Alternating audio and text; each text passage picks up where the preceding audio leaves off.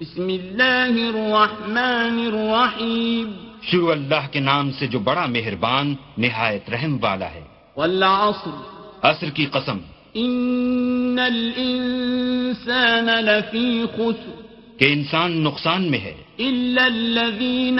آمنوا وعملوا الصالحات وتواصوا بالحق وتواصوا بالصبر मगर वो लोग जो ईमान लाए और नेक अमल करते रहे और आपस में हक बात की तलकीन और सब्र की ताकीद करते रहे